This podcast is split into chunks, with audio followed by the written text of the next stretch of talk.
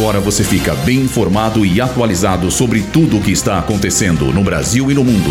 Está no ar. Boletim Rádio Gazeta Online. Rússia ataca portos ucranianos após suspender acordo de grãos. Governo federal divulga mais 3 mil vagas em concursos públicos. Seleção feminina da Austrália denuncia disparidade salarial em vídeo. FIES divulga lista de espera para o segundo semestre.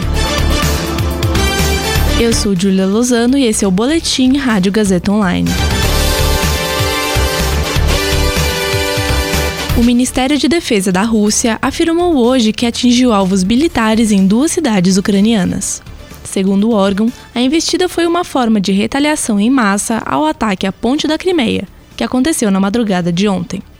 De acordo com relatórios russos, dois drones ucranianos foram responsáveis pelo episódio, que deixou dois mortos e uma criança ferida. Além disso, os bombardeios acontecem um dia depois de Moscou suspender um acordo que permitia à Ucrânia exportar grãos a países pobres, por meio de um corredor humanitário no Mar Negro.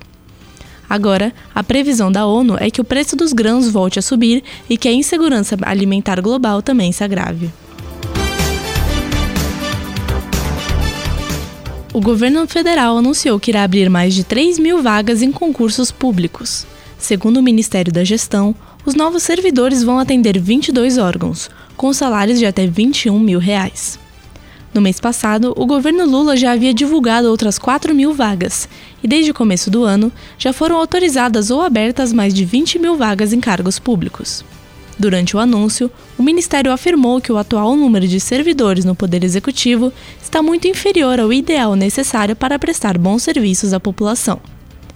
Esse cenário ocorre depois da extinção de mais de 70 mil vagas públicas desde 2018, especialmente na área social e de infraestrutura.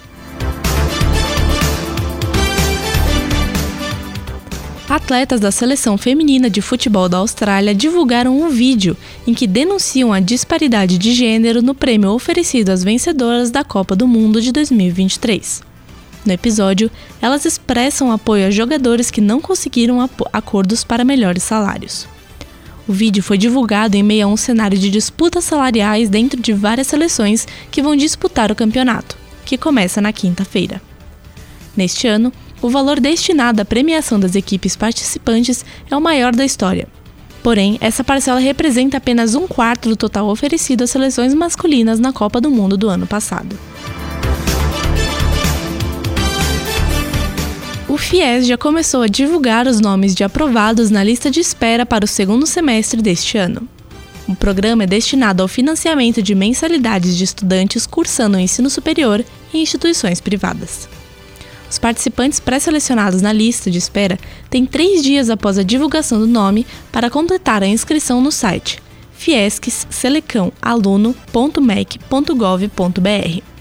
Aqueles que não cumprirem com o prazo não terão acesso ao financiamento. Esta etapa do processo seletivo vai até o dia 29 de agosto. Esse boletim contou com roteiro de Julia Lozano e Heloísa Rocha, suporte técnico de Agnoel Santiago, supervisão técnica de Roberto Vilela, supervisão pedagógica de Rogério Furlan, direção da Faculdade Casper Libero, Marco Vale. Boletim Rádio Gazeta Online. Rádio Gazeta Online. Você conectado. Cada vez mais conectada. Rádio Gazeta Online.